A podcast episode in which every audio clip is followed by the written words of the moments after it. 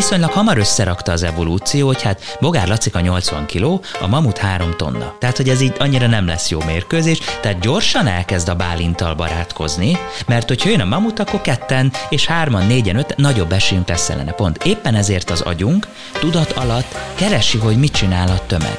Magáról a kifogásokról én egyébként ezt gondolom, és ezért a prevenciós meggyőzés technikában hiszek, nem kezelni kell a nemet, hanem meg kell előznöm a nemet. Ez itt a Refekt, egy podcast a jövőről, a legmodernebb technológia szemüvegén keresztül. Egy podcast a hatékonyságról és a fejlődésről, az ipar, a számítástechnika és úgy általában a mindennapi élet szinterein. Bemutatjuk a jövőnket aktívan formáló legizgalmasabb embereket, cégeket és technológiai újításokat. Tarts lépést a jövővel! Tekints be velünk a holnap színfalai mögé! Kezdődik a Refekt Podcast legújabb adása. A házigazda Juhász Pálint. Meggyőzés az online térben. Nem kérdés, hogy az értékesítést is segítik a digitális újítások, de vajon a CSS csak a terepen tud hatékonyan működni? Vendégem dr. Újszászi Bogár László meggyőzés és befolyás technikai szakértő, valamint a Corvinus Egyetem meggyőzés technikai oktatója. Csupa olyan dologról beszélgettem vele, ami nem csak értékesítőként a munkánkhoz, hanem emberként a saját életünkhöz is sokat hozzátesz, hogyha végighallgatod. És persze, jönnek a robotok is. Azt mondtad, hogy ma is úgy érkeztél, hogy előtte volt két meetinged az online térben, hát ugye a Covid miatt átalakult, és már ez lesz a fókuszban. Ugye nem csak az értékesítésben, hanem mindenféle konferencia, mindenféle sima megbeszélés, tehát úgy értem, hogy egy meeting is ebben a térben zajlott. Te például hány nap alatt álltál át, amikor megkezdődött ez márciusban? Gyakorlatilag rögtön át kellett állnom, ugyanis amikor, tehát nálam úgy nézett ki az egész folyamat, hogy általában egy fél évre előre megvan a képzési tervem. Vállalatok megbeszélik, hogy mikor, hol, milyen típusú képzés lesz. És amikor bejött a COVID, akkor egy nap alatt mindenki lemondott mindent. Aki biztos volt, az is kérdőjelesbe tette, hogy lesz itt képzés, nem lesz képzés, stb.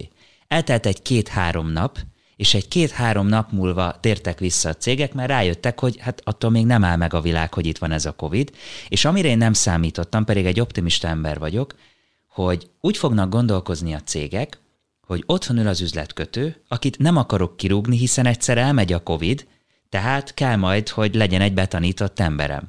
Viszont otthon ül és fizetem. Mivel otthon ül, akkor kezdjünk már vele valamit, akkor kapjon képzést. És ezért nekem a, a COVID első hullámban nagyon-nagyon sok online képzésem volt, jóval több, mint amire én egyébként számítottam. Mennyire gondolnak, mennyire gondolkodnak így a magyar vállalatok. Tehát, hogy mondtad, hogy ilyen előfordul, de mondjuk így százalékolásban, tehát, hogy most így volt ilyen digitális átállás, vagy fordulás, mondjuk ezt érezheted?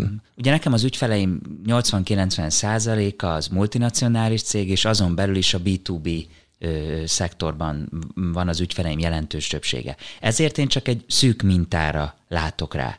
De ennél a szűk mintánál azt láttam, hogy szinte rögtön átállt erre a fajta gondolkodás. Ugye egy nagyon kicsit a kényszer miatt is. Ugye nagyon sok multinál már azért korábban ott volt a levegőben, hogy kéne valamit kezdeni ezzel az online-nal. Lehet, hogy bizonyos meetingeket lehetne online csinálni, hogy kicsit optimálisabb legyen a, az idő kihasználás. De nem lépték meg hiszen nem volt hozzá kényszer. Voltak olyan idősebb üzletkötők, akik hát ez hülyeség, nem kell, ez jó van a személyes, stb. Viszont most nem volt választási lehetőség, hiszen effektív nem mehetett sehová.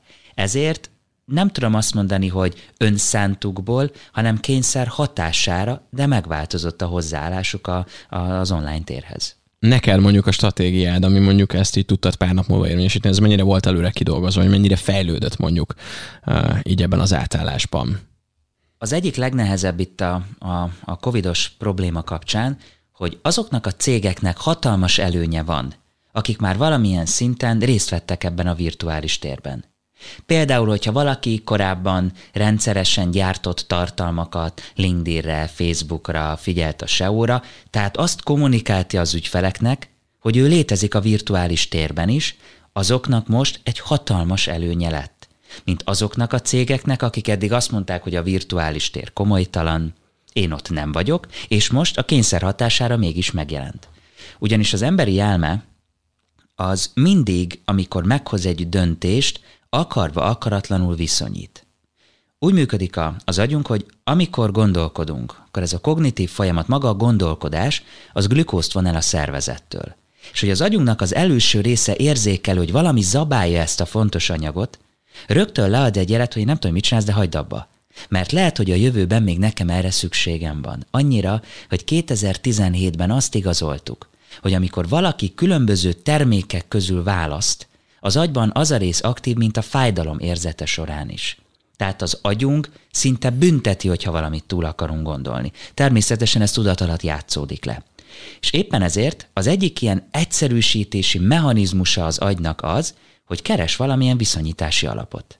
Hogyha eddig Bogár Laci a virtuális térben is jelen volt és most is ott van, az ne, azon nem ütközik meg annyira az ő elméje, mint hogyha eddig ebben a térben nem volt jelen, viszont most hirtelen kényszer hatására ott van.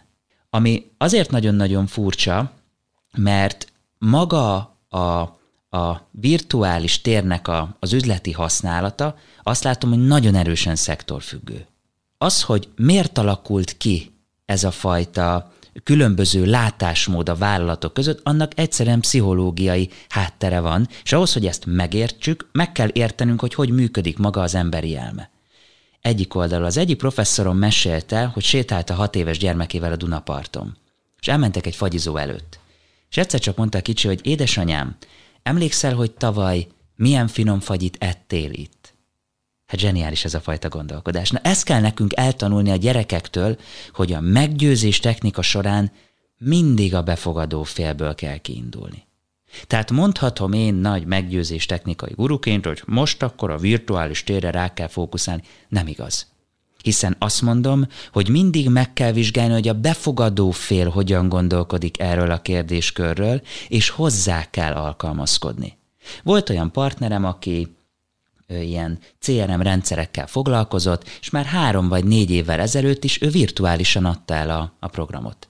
Online meghirdette, hogy lehet jelentkezni egy workshopra, elmentek oda emberek, és akinek tetszett, utána megkeresték, és bemutatták számítógépen, úgyhogy mindenki ült a saját irodájában, hogy hogyan működik maga a program.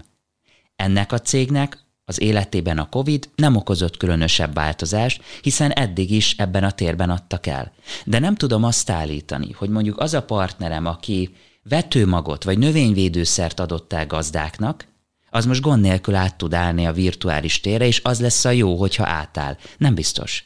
Mert azoknak a gazdáknak lehet az a gondolkodása, hogy virtuális térben komolytalan. Tehát gyere, nézd már meg nekem a kukoricámat, mondd meg, hogy mi a véleményed erről a problémáról, mondjuk mondja egy növényorvosnak, és ne bohóckodjunk interneten. Tehát mindig a befogadó félből kell kiindulni, és azt kell meghatározni, hogy az az ügyfélkör, akinek mi el akarunk adni, hogyan gondolkodik erről az egész problémáról. Akkor beszéljünk azokról, akiknek nem volt jelen az életében az online tér, és mondjuk új eszközökhöz, új megoldásokhoz, új lehetőségekhez kellett nyúlnia. Mihez nyúltak ők? Ugye először mindenki elkezdte a különböző ingyenes platformokat használni. Ugye maga a, a, a vállalatok életében én azt látom, hogy sokan elkövették azt a hibát, hogy a sales vezető gondolkodik valahogy erről a problémáról, és ezt erőltette rá az értékesítőkre. És nem azt vizsgálta meg, hogy az ügyfelek mit akarnak, hanem én szerintem ez komolytalan, fel kell hívni azt az ügyfelet telefonon. Vagy valaki azt mondta, hogy kamerán keresztül kell az ügyféllel beszélgetni. Vagy el kell érni, hogy személyesen találkozz azzal az ügyféllel, és hogyha nem lehet a cég irodá, ö, irodaházában, mert tiltja a céges policy, akkor találkozzatok egy kávézóba, vagy menjetek el sétálni, de személyesen kell találkozni. Tehát az egyik nagy hiba az volt, hogy a szélszvezető magából indult ki, és döntötte el azt, hogy melyik a jó stratégia, pedig ez nincs így. Nyilván Zoomon, Teamsen keresztül, magával a, a, a, a videós beszélgetéssel részben ki lehet váltani bizonyos szakaszait az értékesítésnek. Nagyon szeretnek úgy gondolkodni az emberek, hogy akkor online vagy offline.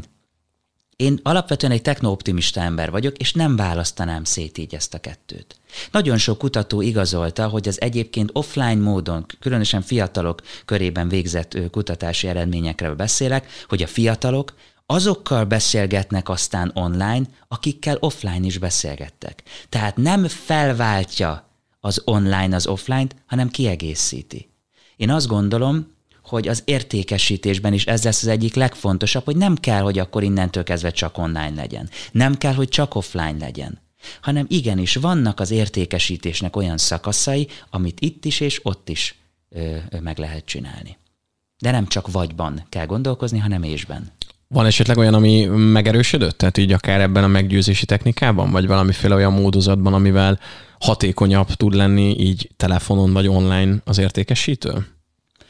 Ugye maga a technikáknál azt kell megértenünk, hogy volt egy Damarcio nevezetű olasz neurológus, aki világszerte 60 olyan pacienst vizsgált, akinek az agyában a limbikus rendszer sérült, ez az érzelmi döntésekért felelős része az agynak, és azt igazolta ez a kutató, hogy ezek a páciensek a legkisebb döntés sem tudták meghozni, és a különböző feladatokban szélsőségesen irracionális döntéseket hoztak. Amiből arra következtethetünk, hogy minden döntésünk alapja emocionális. Hiszen amikor sérült ez az agynak, nem tudták az emberek a döntéseket meghozni. Tehát ez a meggyőzés technikának az alapja, hogy emocionális alapon hozunk meg döntéseket. Ugye biztos vagyok benne, hogy sokaknak, akik most hallgatják ezt, elkezd lepörögni a, a múlt a, a fejükben, hogy de hát én amikor vettem azt a tévét, én igenis racionális érveket, és stb. stb. Azt kell látnunk ilyenkor, hogy ezek tudat alatt játszódnak le ezek a folyamatok. És mi az emocionális alapon meghozott döntéseinket utólag racionalizáljuk. Tehát szükség van racionális érvekre, de csak azért, hogy az egyébként érzelmi alapon meghozott döntést a befogadó fél el tudja adni saját magának. De azt mondod, hogy saját magunkat győzzük meg. Pontosan arról. erről van szó. Arról főleg, hogy mi racionálisak vagyunk. Ugye nagyon fontos, hogy az emóció és a ráció nem egymásnak az ellentetje. Tehát én bemegyek egy ö, nagy áruházba. Jó, van mondjuk egy televízió, ami nagyon komoly paraméterekkel rendelkezik, legyen ez egy 500 ezer forintos televízió, amit én kinéztem. Két nagy márkának a televízió. Van egy X márka és egy Y márka, mind a kettő világhírű, ismert, jól brendelt, stb. Mind a kettő félmillió forintba kerül. Ugyanolyan műszaki paraméterekkel rendelkeznek. A, ugyanannyi watt a hangszóró, ugyanolyan képfelbont, stb. stb. stb. Az egyikre egy év garanciát, a másikra három év garanciát vállal a, a, a, az adott cég. Akkor, hogyha én a három év garanciával rendelkező tévét választottam, akkor tiszta racionalitás van mögötte? Persze, hogy nem. Hiszen azért akarom a három év garanciával választani a televíziót, mert félek attól, hogyha elromlik, akkor meg fogom szívni az egy év garanciásnál. Tehát 14. hónapban tönkre megy, és így jártam. A három év garancia az nagyobb biztonságot, tehát alapvetően itt is az emóció van a ráció mögött. Tehát akkor azt mondod, hogy nem sok minden változott, hanem erre kell fókuszálni. Így van. Ugyanúgy a virtuális térben az emocionális meggyőzés technikát kell használni. Ami nagyon érdekes, hogy ugye most a virtuális térben, amikor egy értékesítő mondjuk bemutatja a céget az adott ügyfélnek, akkor látom, hogy nagyon sokan csinálnak ilyen csillivilli prezentációt. Nagyon jó cégbemutató videókat csinálnak, ami szuper jó, hiszen a vizuális meggyőzés technikát a mai napig kutatjuk, és és tudjuk azt igazolni, zseniálisan működik. De egy dolgot elfelejtenek az üzletkötők, hogy attól még, hogy nagyon jó vizuális meggyőzés technikai fogásokat használok, még nem azt jelenti, hogy kihagyhatok egyéb meggyőzés technikai fogást. Tehát, hogy csináltunk egy tök jó prezentációt, megnézte a marketinges, grafikailag zseniálisan megcsinálta valaki, akkor majd ez eladja helyettem. Nem így működik. Sőt, a, az egyik ókoriak által javasolt technika, amit Arisztotelészék is megírtak a rétorikában, ez a metafora. Ugye ennek a lényege az, hogy a befogadó fél létrehozza magában azt a szöveget, amit én elmondtam neki. Használok egy gyönyörű költői képet. És a befogadó fél lefordítja, hogy akkor mi mit jelent. Például én azt mondom, hogy az én meggyőzés technikai szolgáltatásom hasonlít egy orvosi vizsgálathoz. Először eljön hozzám a paciens, és elmondja, hogy hol fáj. Az üzletkötőknek nagyon rossz az árási arányuk, itt fáj. Oké? Okay? Ezután mit mond egy orvos? Hát akkor vegyünk vért, csináljunk egy vizsgálatot, ezért elmegyek az üzletkötőkkel tárgyalásokra, és megnézem, hogy milyen eszközöket használnak, milyen eszközöket nem használnak. Ezután erre kifejlesztek egy képzést, azaz megkapják a gyógyszert, és így tovább. Ilyenkor a befogadó fél fejében lejátszódik egy nagyon érdekes kémiai folyamat. Nem akarok nagyon belemenni a, a részleteibe, de az emberi agy úgy működik, hogyha ő maga hoz létre egy szöveget vagy egy érvet, azt erősebbnek találja, mint hogyha az kívülről jön. És ezért a befogadó fél lefordítja, hogy aha, tehát a vérvétel itt azt jelenti, hogy ő elmegy az üzletkötőkkel, és miközben dekódolja az általam küldött kódokat, úgy érzi a tudatalattia, hogy ő maga hozta létre ezt a szöveget. Tehát ez is egyfajta vizuális meggyőzés technika, hiszen egy költői képformájában adom el neki magát a szolgáltatást. De a kettő nem válthatja ki egymást. Tehát azért, mert én mutatok neki nagyon jó prezentációt, nem azt jelenti, hogy nem kell őt egyéb technikákkal bevonnom a szövegnek a megalkotásába.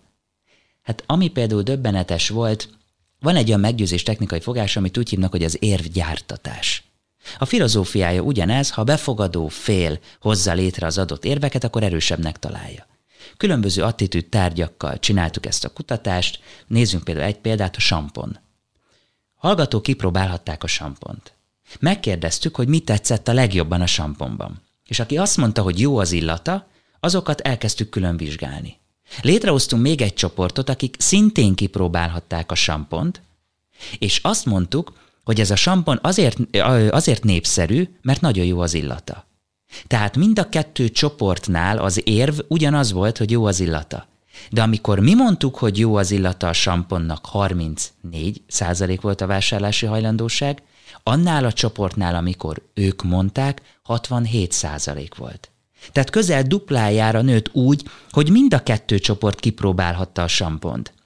Mert a saját magunk által létrehozott érveket erősebbnek találja az agy, és ilyenkor úgynevezett oxitocint kezd el termelni, ami egyébként a bizalomért felelős kémiai anyag. Tehát a virtuális térben ne higgyük azt, hogy a csillivilli prezentáció és egyéb vizuális meggyőzés technika az önmagában eladja a dolgokat, és az eddig profin használt technikákat nem kell átvinni ebbe a térbe. De át kell. Különbség nincs, tehát hogy nincs kevesebb vagy több meggyőzés az online térben. Úgy értem, hogy hatékonyság van, hanem csak a más eszközökhöz kell nyúlni. Igen, ugye vannak olyan ö, kontextusbéli sajátosságok, hogy például van egy olyan meggyőzés technika, hogy közös pontot találok a befogadó féllel. Ugye kicsit gyengébb üzletkötők szokták, hogy bemennek, és jaj, ugyanilyen könyvben van nekem is például. Ugye ennek egy professzionálisabb verziója, amikor ezre az üzletkötő úgy hívja fel a figyelmet, hogy nem ő talál közös pontot a befogadó féllel, hanem közös pontot találtat a befogadó féllel. Tehát nem ő rámutat, hogy én nagyon szeretem az irodalmat, hanem megosztja magáról például, azt mondom egy ügyfélnek, hogy én nagyon szeretem az irodalmat. És szoktam arra figyelni, hogyha értékesítőknek tartok meggyőzés technikai képzést, akkor rendszeresen hozok irodalmi példákat is, mert nem árt az az üzletkötőknek, hogy ez kicsit műveltebbek lesznek. De ezt csak azért teszem, ezt a mondatot, mert nem azt akarom vele elérni, hogy az milyen erős érv mellettem, hogy én irodalmi példákat is használok, ez senkit nem érdekel, nem ez a lényeg. Hanem az, hogyha a befogadó fél szereti az irodalmat, akkor ő találta meg én velem a közös pontot. Hiszen ő fogja felhívni a figyelmet arra, hogy hát én is nagyon szeretem az irodalmat, Bogár úr. És ennek például egy speciális technikája, ha tárgyalok valakivel, akiről tudom, hogy szereti az irodalmat, és háttérbe szándékosan beteszek különböző irodalmi lexikonokat, József Attila verses kötetet, akkor akarva akaratlanul találtatok közös pontot a befogadó féllel. Ez már befolyásolás, nem? Abszolút. Abszolút. Hányszor kell befolyásolni egy ilyen találkozáskor? Mondjuk valakit, akit vásárlásra akarok buzdítani. Ugye ö, válasszuk szét a kettőt, mondjuk a tudatos és a nem tudatos, a tudatalatti befolyásolás technikai fogásokat. Magát a tudatalatti befolyásolás technikai fogásokat nagyon nehéz számszerűsíteni. Tehát nem tudom azt mondani, hogy ö, nyolc ilyen tudatalatti technika után elájul a másik. Ugye magánál a tudatalattinál fontos, hogy a befogadó fél nincsen tudatában, tehát nagyon sokszor észre sem veszi ezeket a technikákat.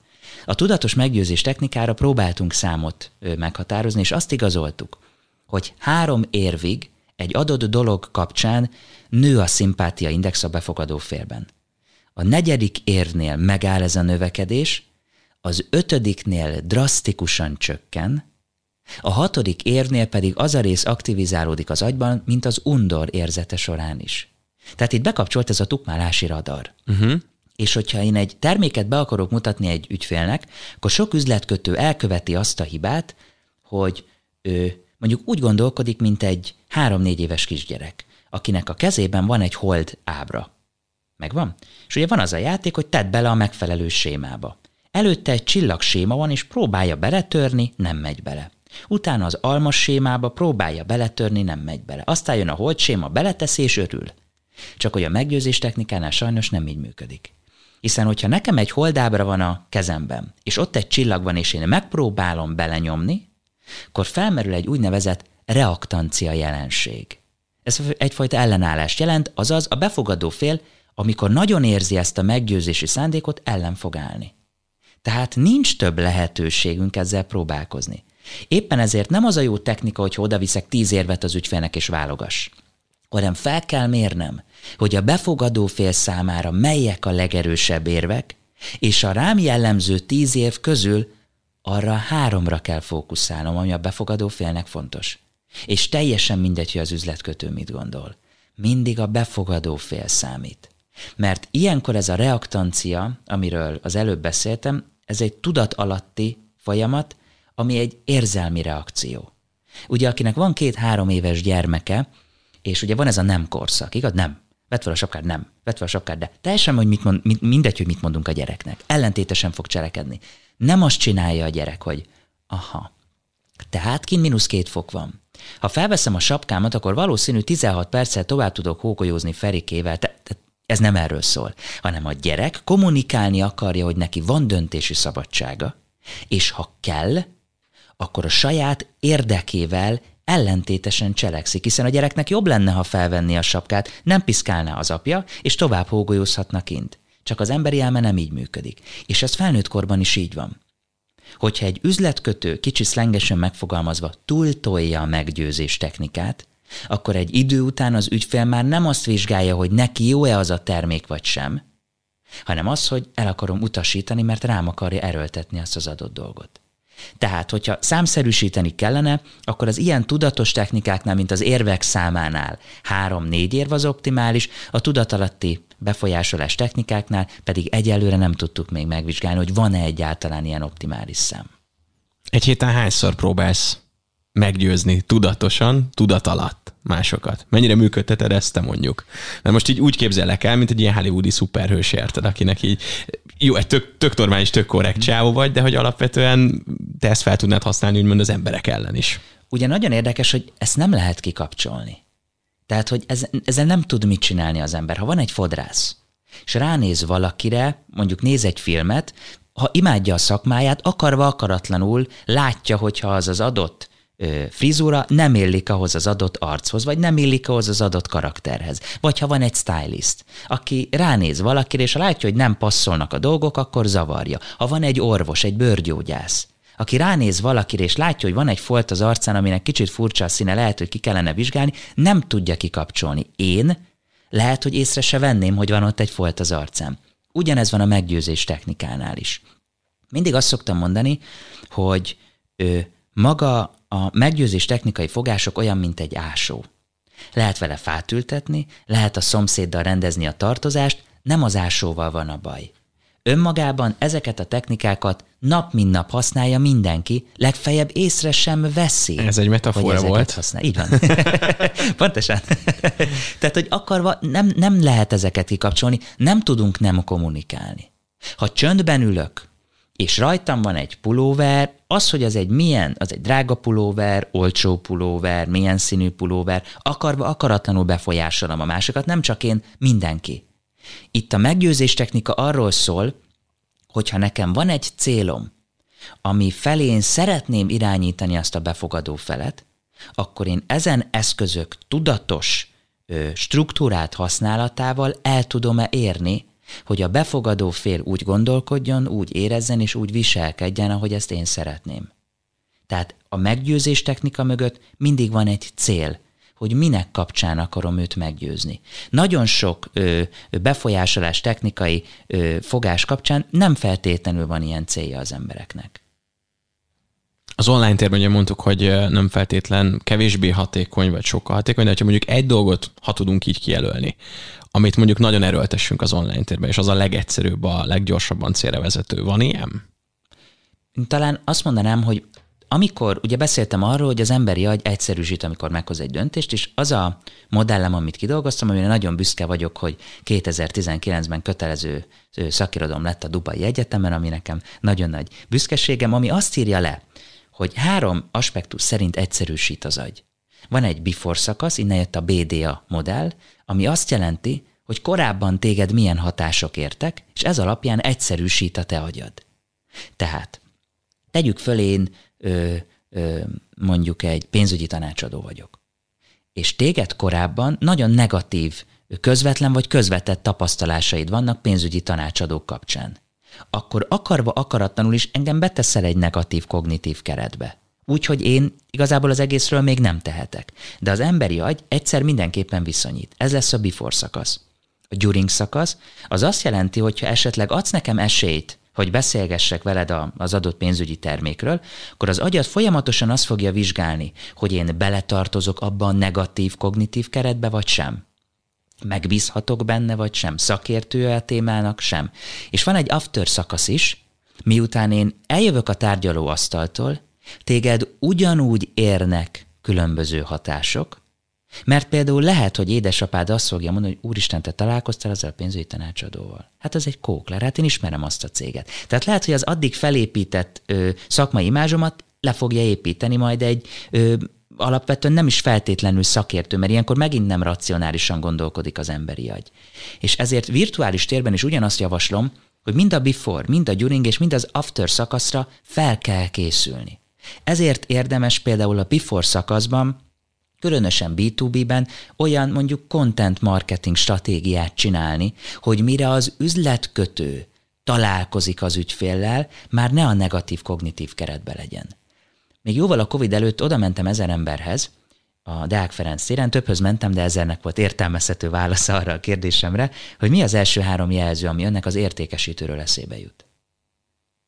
Három és leginkább 98%-ban negatív jelző volt. Erőszakos, hazudik és nem ért hozzá. Hát ez egy nagyon kellemes kognitív keret, igaz? Hát megjött a sötét hazudozó barom. Tehát nyilván, nyilván ebből ki kell lépnie egy üzletkötőnek. Uh-huh.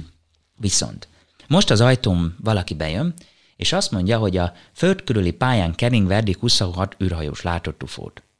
Mondaná neki, hogy menjen már innen, itt egy podcast felvétel van, igaz? Noha ugyanezt a mondatot este a BBC bemondója beolvassa, hát vallást váltunk, igaz? Tehát ugyanaz a mondat, a negatív vagy a hiteltelen kognitív kerettől semmilyen hatást ö, nem fog kiváltani, viszont egy hiteles forrástól ugyanaz a mondat megrengetheti a világképünket. Tehát amíg egy üzletkötő negatív kognitív keretben van, addig az általa elmondott legerősebb érvek sem lesznek olyan hatékonyak. Tehát az egyik legfontosabb, hogy az üzletkötő közvetve, akár content marketing segítségével, vagy közvetlenül elérje, hogy minél előbb kikerüljön ebből a negatív kognitív keretből. Minél előbb be tudja bizonyítani azt az ügyfélnek, hogy hozzáértő, nem hazudik, és nem fogja ráerőltetni azt az adott terméket. Van egy barátom, aki szélszes, és pont erről mesélt, hogy ő hiába küzdködik, mert az előző értékesítők akkora romhalmazt, rossz tapasztalatot, előítéletet hagytak maguk mögött, hogy nagyon nehéz hatékonynak lenni, és azért a másik oldalon megfél a főnökétől, aki hiába mondja azt neki, hogy oké, okay, rendben van ezzel, ugyanakkor fél, hogy nem tud teljesíteni. És ez mind a múlt miatt van. Tehát nem azért, mert szerintem nem ügyes, vagy nem gondolná azt, hogy ő ügyes, egyszerűen rossz vélemény van a piacon erről a cégről. És hangsúlyozom, az értékesítők rossz munkája miatt. Ez már kiderült. Amire itt figyelni kell, hogy nyilván minél intenzívebben negatív ez a kognitív keret, annál nehezebb kilépned belőle. Most kicsit gonot, gonosz leszek, mondjuk az ingatlanosoknak Magyarországon nem olyan a megítélése, mint mondjuk egy Bosnál dolgozó mérnök értékesítőnek. Tehát nem ugyan arról a rajtvonalról indulnak. Nem azt jelenti, hogy a B2B-s mérnök értékesítőnek ne kelljen fókuszálni erre a negatív kognitív keretre, csak nem biztos, hogy annyira szélsőségesen intenzív, mint mondjuk egy ingatlanosnál. Na most, ez azért nagyon-nagyon fontos, mert ha ki akarunk ebből a keretből lépni, azt kell megvizsgálnunk, hogy mennyire szélsőségesen negatív ez a fajta hozzáállás. Mert minél szélsőségesebben negatív, annál nehezebb lesz kilépni ebből a kognitív keretből, de nem lehetetlen. Amit kulcsfontosságú, és ezt sok vállalatnál látom, hogy elkövetik ezt a hibát, hogy az üzletkötők akkor fognak jól használni technikákat, ha egy, megérti, hogy az adott technika miért működik, hogyan működik az emberi elme. Mert számtalan sales tréningen csinálják azt, hogy én vagyok az XY, 92-ben szuper jó biztosítási ügynök voltam, ezért elmondom a titkomat, megtanulod, lemásolod és sikeres leszel. Ez nem így működik. Egyrészt nem azt kérdőjelezem meg, hogy az XY 92-ben sikeres volt-e vagy sem, hanem azt, hogy az akkor használt technika vajon megállja a mai napon is a helyét, Vajon a pénzügyi szektorban használt technika megállja a helyét a mérnök értékesítőnél, illetve a, a nála tök jól működő technika vajon ennél az üzletkötőnél is jól fog-e működni? Ugyanis, ha az üzletkötő nem érti, hogy hogyan működik egy technika, akkor ha egy kicsit is változik a kontextus, már nem fogja tudni áthelyezni. Akkor dolgozott jól egy oktató, hogyha azt el tudja érni, hogy az üzletkötő mindegy, hogy magánéletbe vagy, vagy üzletéletbe ugyanúgy be tudja építeni hatékonyan azt az adott technikát. Ez az első szabály. Második. Csak olyan technikákat használjanak az üzletkötők, ami az ő szájuk ízének kedves, amivel tudnak azonosulni. Mert hogyha egy sales trainer ráerőltet technikákat az üzletkötőknek. Egyik verzió, jön a reaktancia, nekem te ne dumáljál, azért sem fogom használni. Másik, megpróbálja használni, de az ügyfél az érezni fogja, hogy itt valami nem stimmel. Mint amikor felhív egy bankos tanácsadó, és úristen ki ez a droid. Igaz? Tehát érzem, hogy nem érti a szöveget, nem tud vele azonosulni, és így tovább. Tehát kell különböző lehetőségeket felajánlani az üzletkötőknek, ahol megértik a technikának a működését, és ez alapján válasszák azt ki, ami az ő szája ízüknek kedves. Nem véletlenül mondta egy professzorom, hogy kedves László, használjon mindig jó ízű szavakat, mert nem tudja, hogy mikor kell visszanyelnie őket. Na hát ugyanez van a meggyőzés technikánál is. Erre kell nagyon-nagyon figyelni, és hogyha értjük, és megtanultuk azokat a technikákat, ami a mi kommunikációs stílusunkkal harmonizál, felismerjük ezt a negatív kognitív keretet, akkor ezeknek a segítségével igenis el lehet érni, hogy a korábban negatív piárt csináló üzletkötők ne tudják visszahúzni most a teljesítményünket. Ha jól vettem ki a szavaidból, akkor a, az utóbbi évek innovációja vagy új felfedezése az az, hogy a középpontban a lélek van, vagy akkor ez a, hogyan mondjam, ilyen tehát mondtad ugye a, a, az érzelmeket, de igen, hogy így, így, hogy az ember van a középpontban, vagy az emberek kell fókuszálni. Tehát, hogy ez régebben akkor nem így volt? Tehát, hogy a, a darab volt a jellemzőbb, vagy? Ugye nagyon érdekes, hogy ö, több mint két és fél ezer évvel ezelőtt az ókoriak, Cicero, Quintilianus, Arisztotelész, azok azt mondták, hogy a befogadó félből kell kiindulni pont. Tehát, hogy ha ezt nézzük, akkor baromi régen megmondták már, hogy így kell csinálni.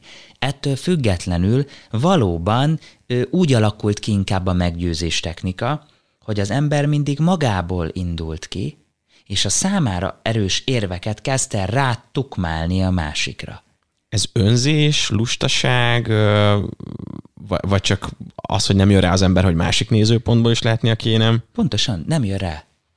Alapvetően én magát a meggyőzés technikát kötelezővé tenném már általános iskola elsőben is. Mert annyira, egyrészt azért, mert imádom ezt a tudományt, másrésztről pedig azért, mert annyira jelen van a hétköznapjainkban, és annyi kommunikációs gikszert, annyi konfliktust meg lehetne azzal előzni, hogy mikor meg akarok győzni valakit, először meghallgatom, hogy a másik mit gondol erről az adott dologról.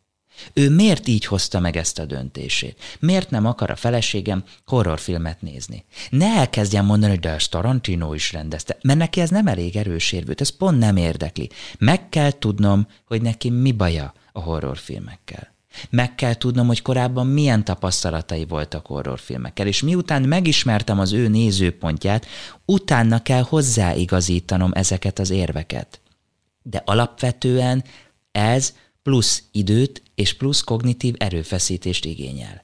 Hát nem sokkal egyszerűbb betanulni egy szöveget, elmondani ezer embernek, és hát száz majd csak fog vásárolni? Hát egyszerűbbnek tűnik, csak nem hatékonyabb. Akkor ez analízis, társadalomkutatás, pszichológia. Így van, pontosan. Pontosan. Ez mind kell. Mind. Sőt, egyre jobban azt látjuk, hogy a meggyőzés neurológiája fog nagyon sok dologra, nagyon sok kérdésre választ adni nekünk. Mert az, hogy én és nézzük meg a piackutatók, ettől szenvednek most. Megkérdezem az adott ügyféltől, hogy például egy Robert Cialdini nevezetű figurának volt ez a, a, a kutatása, hogy az adott társaságban mindenki azt mondta, hogy őt baromira idegesíti a műnevetés a sorozatok alatt. Tudjuk, amikor így digitálisan oda keverik ezt a műnevetést. Viszont mégis használják ezt a különböző hollywoodi filmgyártók. Tehát itt valami nem stimmel. Ha mindenkit ennyire irritál, akkor miért használják? És az egyik jó barátok epizódnál megcsinálták azt, hogy lekeverték a műnevetést a, a, az adott részből. Két részre osztották a kutatásban résztvevőket. Egyiknél volt alatt a műnevetés, másiknál nem volt alatt a műnevetés. Az a csoport, aki műnevetéssel együtt nézte meg a részt, közel háromszor akkora, mondjuk humorindexel látta el, tehát háromszor annyira tetszett neki, és mondta arról a részről, hogy vicces volt, mint a kontrollcsoporttól nem volt alatta műnevetés, de a kutatásban résztvevők száz százaléka azt mondta, hogy A. Nem befolyásolta a döntésben a műnevetés, kettő kifejezetten zavarta. Nem azért, mert az emberek hazudtak, hanem azért, mert tudat alatt hozzuk meg ezeket a döntéseket. És mivel tudat alatt egy nagyon ősi, humánetológiai alapra fókuszált ez az érv, hogy mit csinál a tömeg. Hiszen gondol, gondoljunk bele, hány százezer éven keresztül volt az agyunk ősember? Hány százezer éven keresztül volt az a probléma, hogy úristen jön a mamut? Viszonylag hamar összerakta az evolúció, hogy hát Bogár Lacika 80 kiló, a mamut 3 tonna. Tehát, hogy ez így annyira nem lesz jó mérkőzés, tehát gyorsan elkezd a bálintal barátkozni, mert hogyha jön a mamut, akkor ketten és hárman, négyen, öt, nagyobb esélyünk lesz ellene. Pont. Éppen ezért az agyunk tudat alatt keresi, hogy mit csinál a tömeg. És jelen esetben ebben a, a jó barátokos epizódban tudat alatt az játszódott le, hogy aha, tehát egy tömeg nevet ezen, Azért nevet, mert vicces, tehát szerintem is szórakoztató. Tehát tudat ez játszódott le, hogy követnem kell a tömeget, hiszen akkor nagyobb az én ö, ö, életben maradási esélyem. De ez a tudatig nem jutott el. Tudatig mi jutott el? Hát ez nagyon gagy, ez egy ócska manipulációs technika, műnevet, és engem zavar, de hát ez egy vicces rész volt. Tehát tudatosan fogalmuk nem volt, hogy egyébként miért adtak neki nagyobb humorindexet. Tehát ez az érts jól birka effektus, Gyakorlatilag igen, de alapvetően az egésznek a lényege az, hogy a döntéseink jelentős többségénél igazából a tudatunknak fogalma nincs, hogy miért azt a bögrét választottam, miért azt a teát vettem meg, és így tovább. És igen, sokszor marketinges szakemberek pontosan ezt használják ki. Mit látsz a magyar viszonylatokban? Ugye mondtad, hogy főként multikkal dolgozol, de mondjuk mennyire fogadták el ezt az online jelenlétet? Tehát, hogy vannak-e, akik még mindig nagyon földhöz ragadtan a személyes dolgokhoz ragaszkodnak? Vannak, vannak. Mind az ügyfél oldalról is, mind a vállalati oldalról is, akik kifejezetten ezt kérik. Nagyon sokan ugye halogatnak. Tehát mondják azt, hogy jó, most így virtuálisan ne bohóckodjunk, várjuk meg, még ez elmegy, és akkor utána találkozzunk. Vannak olyan ügyfelek, akik azt mondják, hogy hát beszéljük meg online, és hogyha ez érdekes, akkor szeretném, ha találkoznánk offline is. Tehát nagyon sokan ilyen, ilyen előszűrésnek használják az online-t. És én azt gondolom, hogy ha ez később megmarad, ez egy jó irány lehet. Tehát leülök egy céggel tárgyalni, és ha mondjuk én leutaztam Győrbe azért, hogy kiderüljön, hogy igazából nekik nem meggyőzés technikai képzésre van szüksége, hanem az adott vállalatnál egy motivációs rendszert kellene kidolgozni. Ugye ez ugyanaz az analógia, amit mondtam az orvosos példánál. Elmegyek egy orvoshoz, hogy fáj a fejem aki azt mondja, elmegyek a fogorvoshoz. A fogorvos azt mondja, hogy szuper, megnéztem a fogait, nincsen semmi baj, menjen el kardiológusra, kardiológushoz, mert valószínű vérnyomás probléma lehet. Most csak mondtam valamit. Tehát kiderült, hogy nem is járok jó helyen. Na, ha például ezt a fajta előszűrést az online ki tudja váltani, az egy hatalmas előrelépés lehet, hiszen nem ment el egy napom azzal, hogy lementem Győrbe, az adott cégnek nem ment el két és fél órája azzal, hogy fogadott engem de itt is nagyon erősen szektorfüggő lesz, hogy hol marad meg és hol nem. És itt nekem, kvázi értékesítőként az ügyfélhez kell alkalmazkodnom. Tehát az ügyfél azt mondja nekem, hogy László, értem, én szeretném, hogyha személyesen találkoznánk Győrben, akkor nekem mérlegelnem kell, hogy az az adott ügyfél hozzá nekem akkora bevételt, hogy megéri egy napot leutaznom, vagy sem. És nyilván ennek van egy rizikófaktora, mind a, kettő, mind a kettő félnek el kell döntenie, hogy mi lesz a jó stratégia. Ha szigorúan a meggyőzést nézzük, akkor azt kell csinálnom, amit a befogadó fél akar. Hogyha közgazdaságtani vetületét is nézek, tehát mondjuk egy hétre van nekem nyolc tárgyalásom, és a nyolc tárgyalásból hatnak jó az online, akkor nem biztos, hogy a kettőre feláldozom majd a személyest, hiszen nem jön ki a matek. De ez már egy másik tudománynak a kérdésköre. Erre akár mesterséges intelligenciát is beállíthatnál magadnak. Van esetleg olyan a része az értékesítésnek, amire mondjuk ilyen gépi tanulást lehet alkalmazni, vagy mesterséges intelligenciát? Előző vendégeink nagyon sokat beszéltek erről, és ugye a podcast fókuszában főként ez is áll, ezért kérdezem. Ugye óvatosan merek nyilatkozni, mert nem az én szakterületem a mesterséges intelligencia. Nézzük meg először a, a, a maga az értékesítői oldalról. Ugye nagyon sok értékesítő fél a szoftverektől és a különböző technológiáktól, hogy elveszik a munkájukat. Én mindig azt szoktam mondani, hogy ha technológiával mennyiségi harcba mész, veszíteni fogsz. Tehát ha van egy landing oldal, aki meglát, aki tud egyszerre 3000, 10.000, 100.000 érdeklődőt is fogadni, akár egy perc alatt, vagy egy nap alatt, az hideghívásban nem fogom tudni legyőzni. Tehát én egy nap tudok mondjuk maximum 10 hideg vagy 100 hideghívást megtenni, nem tudok annyit, de legyek, gondolkozzak úgy, mint egy gép. Ugye itt benne van, hogy elküldenek melegebb éghajlatra, nincs kedvem hívni, de legyen mondjuk 100. Hát egy landing oldal nem sértődik meg, ha valaki három másodperc után kinyomja. Tehát, hogy nincsenek ilyen faktorok, és a kell 60 ezernek megmutatja ugyanazt a szöveget, pontosan úgy használva, tök mindegy, hogy mi volt az before szakasz. Tehát mennyiségi harcba nem szabad belemenni a géppel, mert úgy esélyük nincs.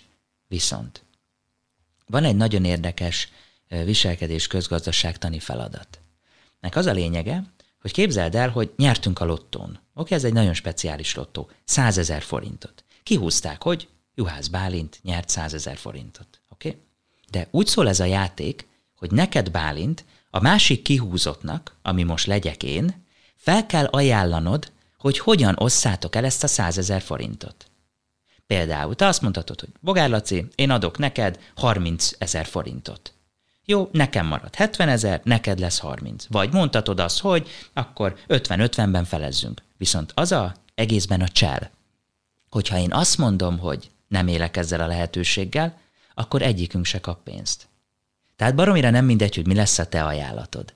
És azt igazoltuk, hogy a kutatásban résztvevők jelentős többsége ez a 45-50-55-ös arányban gondolkozott, hogy adok neki 50-et, 50 el fogja fogadni, vagy adok neki 45-öt, én ajánlok 55-öt, az még hát, ha átmegy. Oké? Okay? Megcsinálták ugyanezt a feladatot mesterséges intelligenciával, aki a következő ajánlatot tette. 99% marad nálam, 1% nálad. Ugyanis a mesterséges intelligencia abból indult ki, hogy nincs az a hülye, aki inkább nulla forintot választ ezer forinttal szemben. Csak hogy az ember érzelmi alapon hozza meg a döntését, és mi van benne? No, túrót a füledbe, Bálint, persze, majd te kapsz 99 ezret, én meg ezret, akkor inkább nekem se legyen semmi, és neked se. A gép ezzel nem tud mit kezdeni. Tehát amíg a mesterséges intelligenciánál nem jönnek rá arra, hogy ezeket az érzelmi, meggyőzés technikákat hogyan kell használni, addig nem kell félni tőle a minőségi e, értékesítésben. A mennyiségiben igen, hiszen ott már eljutottak erre a szakaszra. A másik. Vannak most olyan szoftverek, amik elemzik az ügyfeleknek a hangját. Vagy vannak olyanok, amik elemzik az ügyfelnek az arcát, hogy vajon hazudik-e. Ezek zseniális tanulmány, vagy zseniális találmányok, és piackutatásban például szuper jó. Megkóstolja Lacika a joghurtot, azt mondom, hogy finom, és közben nézi az arc rezdüléseimből, hogy igazat mondok-e vagy nem, ami segítheti a hazugságnak a szűrését. Zseniális módszertan. De, ha kint vagyok egy ügyfélnél, én mindig azt szoktam mondani, hogy ne azzal foglalkozzunk, hogy én tudom-e szűrni, hogy hazudott-e nekem az ügyfél. Számos ilyen technika van még. Ugye az amerikai filmekben szemünkbe világítanak egy nagy reflektorral a kihallgató tisztek, igaz? Ez azért csinálják, mert arra, mert azt mondják a neurológusok, hogy a szem követi a vér útvonalát az agyba. És azt nézik ilyenkor, hogy jobbra vagy balra néz ki a szem. Mert a bal oldal az a memóriáért, a jobb oldal a kreativitásért felelős része a, a, ez, ezen elmélet szerint. Aztán sokan ezt megcáfolták, most ebben nem menjünk bele. Tehát, hogyha megkérdezik, hogy mit csináltál tegnap Juhász Bálint, és te a memória központodat használod, akkor igazat mondasz, hiszen visszaemlékszel. De ha a kreativitási központot használod, akkor hazudsz, hiszen nem visszaemlékszel, hanem most találod ki. Szuper.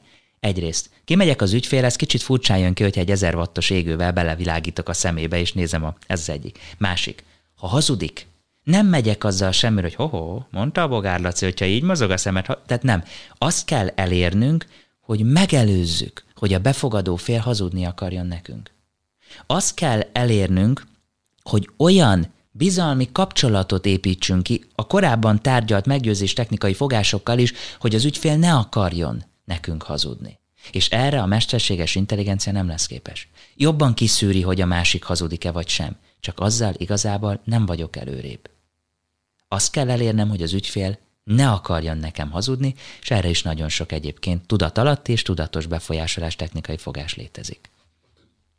Ő tudatosan hazudik neked? Tehát nem csak ilyen kifogásokat keres? Vagy ez a kettő-egy és ugyanaz? Mert ilyenekről hallottam, hogy kifogáskezelés, hogy meg kell találni, hogy mi az a hazugság, akkor ezek szerint, amit mond, és arra valamiféle trükköt ráereszteni. Két oldalról kell megközelítenünk ezt a problémát. Ö, van egyszer, amikor valaki tudatosan hazudik, és van, amikor tudat alatt hazudik, ezt hívja ugye a tudomány, hogy kognitív torzítás.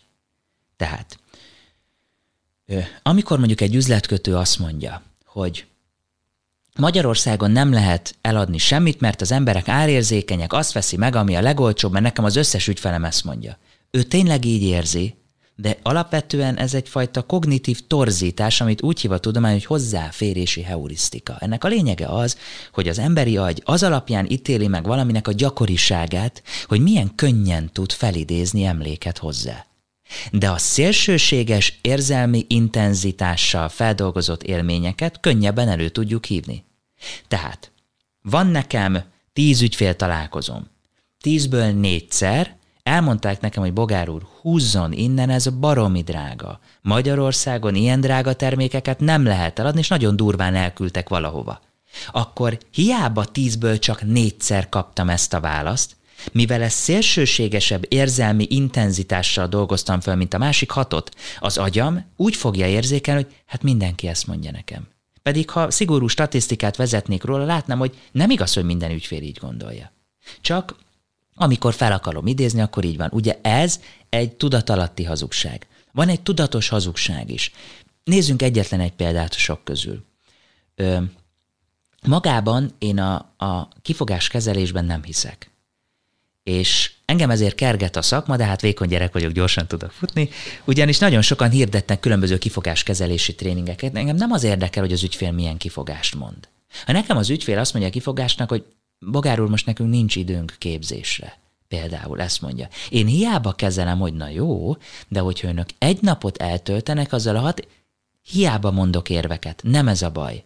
Az a baj, hogy az ügyfél egy óra után nem azon gondolkodik, hogy hogyan működjön együtt a Bogár Lacival, hanem hogy hogyan rázza le. Na ezt kell nekem megfejtenem, hogy mi van a mögött, hogy ő kifogást akar gyártani, és hiába kezdek el fókuszálni a kifogásra, semmit nem fogok vele elérni, hanem egy ilyen verbális birkózás lesz az egész, aminek a vége az, hogy akkor húzzak innen, vagy azt mondja, hogy hm, nagyon jó Bogár úr, akkor hamarosan keressük. Hát tudjuk, hogy mit jelent ez, amikor egy ügyfél ezt mondja. Tehát abban hiszek, hogy a kifogást meg kell előzni. És úgy kell alkalmazkodni a befogadó fél döntési mechanizmusához, hogy végig vezessük őt a különböző kognitív lépcsőkön. Hogy mit jelent ez a gyakorlatban? Amikor valakit meg akarok győzni valamiről, öt lépcsőn kell végigvezetnem az elméjét. Egy, figyelem megragadás, kettő megértés, három elfogadás, négy megtartás, és csak az ötödik a viselkedés. Azért megyek ki az ügyfélhez, hogy írja alá a szerződést, de hogy én eljuttassam őt az ötödik pontra, végig kell vinnem a másik négy pontom. Mert ha valaki nem figyel rám, nem fog tőlem vásárolni. Ha valaki figyel rám, de nem érti, hogy ez neki miért jó, nem fogadja el, nem tartja meg, és nem viselkedik úgy. Ha valaki figyel rám, érti is, de nem fogadja el, mert nem tartja ezeket erős érveknek, akkor nem tartja meg, és nem viselkedik úgy. Ha valaki figyel rám, érti, amit mondok, el is fogadja, de nem tartja meg, mert a konkurencia közben lebeszéli, a végén nem lesz szerződés. Akkor lesz szerződés, ha figyel rám, érti, elfogadja, megtartja, és utána történik meg a cselekvés. És ha én a négy vagy öt kognitív lépcső bármelyikénél elveszítem az ügyfelet, ő a végén azt fogja mondani, hogy hát nem, mert most nincs időnk, bogár úr. De ez azt jelenti, hogy vagy nem figyeltem, vagy nem értettem meg, vagy nem fogadtam el, vagy nem tartottam meg. Tehát én hiába kezdek el az időre fókuszálni. Azt kell megtudnom, hogy én az öt lépcsőből hol veszítettem előtt. Magáról a kifogásokról én egyébként ezt gondolom, és ezért a prevenciós meggyőzés technikában hiszek, nem kezelni kell a nemet, hanem meg kell előznöm a nemet. Ez az egyik. Másik egy konkrétum. Hogyha negatív a kognitív keret, akkor a befogadó fél a kérdésem mögé tenni fog egy funkciót. Tehát felteszek egy kérdést. Megkérdezem például a, a mondjuk a képzésen egy hölgytől, hogy 16 óráig tart a mai képzési nap. Ráérsz egy kicsit? Hopsz, hát akkor ugye mit gondol mindenki, hogy mekkora bunkó ez a bogárlaci, hát itt van egy képzés, és pont most kér rendezvút a hölgytől, igaz? Viszont nézzünk egy másik szituációt. Én azt mondom, hogy a mai képzés 16 óráig fog tartani, de egy-két technikai csúszás miatt lehet, hogy 16-20 körül fogunk csak végezni. Ezért kérdezem, hogy van-e önnek valamilyen kötött programja a képzés után, mert ha van, akkor ügyelni fogok arra, hogy négy órakor vége legyen a képzésnek. Tehát nem hagyom, hogy a befogadó fél gyártson funkciót a kérdésem mögé, hanem én adok egy funkciót, hogy neked miért jó, hogyha igazat mondasz. Tehát amíg negatív a kognitív keret, a befogadó fél fog valamilyen funkciót tenni a kérdés mögé, és azért fog hazudni, mert azt hiszi, hogy te azért kérdezed, mert át akarod verni, erőszakos vagy, vagy nem értesz hozzá.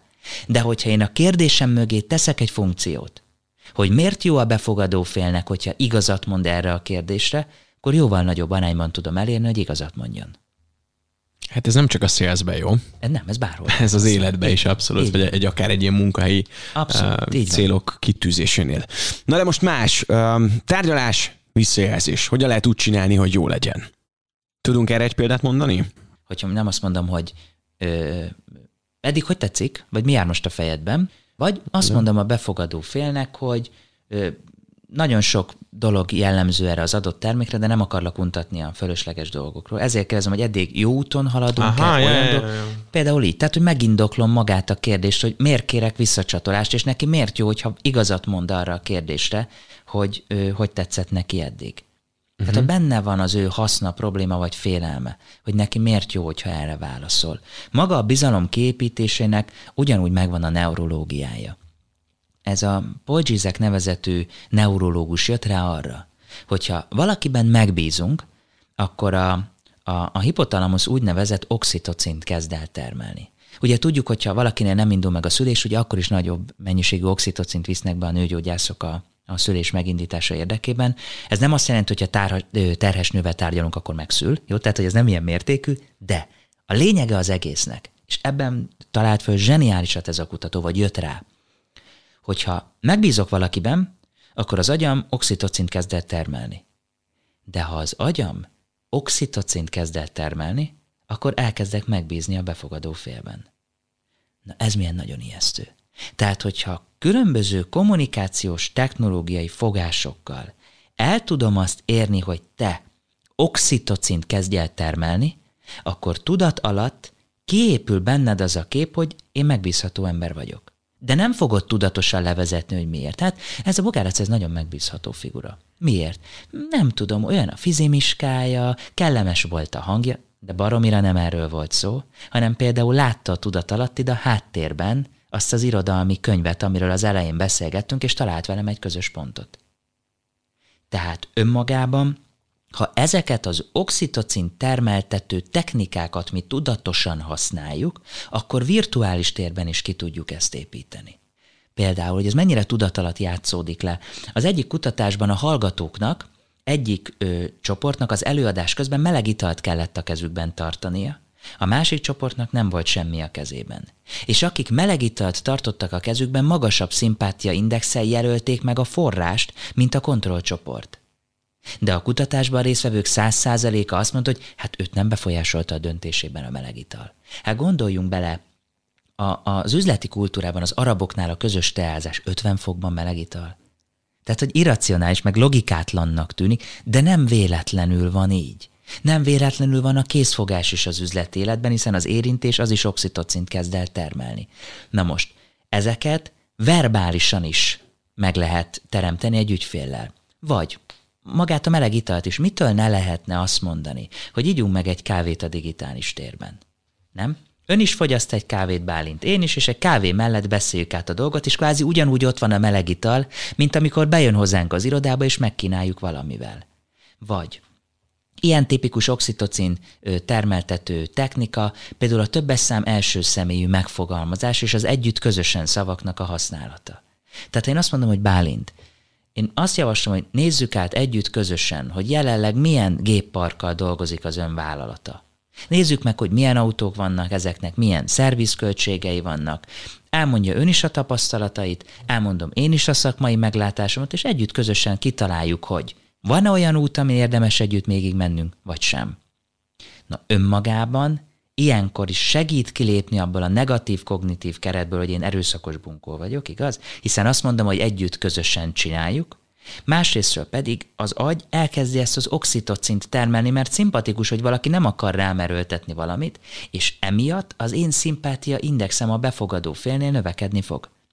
És hogyha Bálint megbízik bennem, akkor egy idő után a kérdéseimre igazakat fog mondani hiszen megvan közöttünk a bizalom, és ezt a virtuális térben is ugyanígy ki lehet építeni. Nyilván, ott például az illatokkal nem kell foglalkozni, tény és való, pedig hát az illat marketing is most egy nagy ö, divatját éli, ez ebben az esetben kimaradna, de számos olyan más technika van, ami meg nem marad ki. Például, mit tudom én, az, az számít, hogy hogy világítod meg magad, vagy mondjuk, hogy milyen ruhát veszel fel, ez még az online térben is jelentős? Abszolút, abszolút. Sokan elkövetik azt a hibát, hogy hát itthon vagyok, úgyhogy csak felkaptam valamit túrót. Hát ne vicceljünk, ez pontosan ugyanolyan, mintha melegítőbe mennék el egy tárgyalásra, ne. Nagyon sokan beülnek ö, a, a, az ablak elé, úgyhogy hátulról jön a fény, és egy olyan, mint egy dokumentumfilmbe valamilyen anonim alak mondaná el, hogy a, mikor beépült a maffiába, akkor milyen tapasztalatai voltak. Na most ez azért nagyon fontos, mert az emberi agy az ilyen tudatalatti korábbi tapasztalatból indul ki. Tehát ilyenkor tudatalat kapcsol az agy, hogy hol találkozott már ilyen jelenséggel. Vagy a kamerát beállítja alulról, és ilyen tokával kezd el az ember beszélgetni. Tehát nem, legyen szép a kép ugyanúgy, mint hogyha megnézünk egy vállalati videót, és azt látjuk, hogy ócska. Akarva, akaratlanul kondicionáljuk azzal az adott céggel. Pedig hát, ha racionális lenne az ember, nincs összefüggés a kettő között. Nem, hát azért, mert valakinek van egy 30 másodperces igénytelen videója, még adhat jó terméket. Csak hogy az ember nem így működik. Összességében ugye azt mondtad, hogy jelen lesz az online dolog a továbbiakban is, erre, hogyha most egy kicsit így ráerősítünk a végén, hogy tehát azt mondod, hogy te hiszel a digitális jelenlétben, sok esetben ez lesz az első belépő foka, de sok minden itt is fog zajlani. Én csak azt mondtam, hogy remélem. Aha. Biztos vagyok benne, hogy lesznek olyan szektorok, ahol ez nem lesz jellemző. Most nézzünk például egy ingatlanos. Tehát azért egy ingatlant eladni online, hát lehet, hogy az én kreativitásom korlátozott, de nem gondolom, hogy életszerű, hogy el tudok úgy adni egy ö, ö, ingatlant, hogy nincs személyes találkozó, nem nézzük meg magát az ingatlant. Vagy egy szoftvert gond nélkül el tudok úgy is adni, hogy nincs meg a személyes találkozó. Én itt abban reménykedek, hogy azoknál a szektoroknál, ahol lehet, különösen a belső kommunikációban meg fog jelenni ez az online. Például, ha mondjuk egy cégnek van 30 üzletkötője országszerte, nem azt mondom, hogy innentől kezdve ne legyen közös találkozó, de lehet nem kell minden hétfőn följönnie Pestre egy 30 perces meetingért. Tehát lehet, hogy minden héten hétfőn van egy online meeting, és minden hónapban egyszer csoportosan is találkozunk, hogy ne vesszenek el ezek az emberi kapcsolatok, hogy közben beszélgessenek az üzletkötők is. Vagy vannak olyan meetingek, amit mondjuk meg lehet online is, és akkor 20 perc alatt megvan. De ha mindenki oda megy, akkor elmegy három órája vele. Tehát a belső kommunikációban én nagyobb esélyt látok, hogy megmarad ez az online. Hogyha nem logikus úton nézzük meg, hanem foglalkozunk ezzel, hogy hogyan működik az emberi elme, akkor viszont egy dologban egy kicsit pessimista vagyok.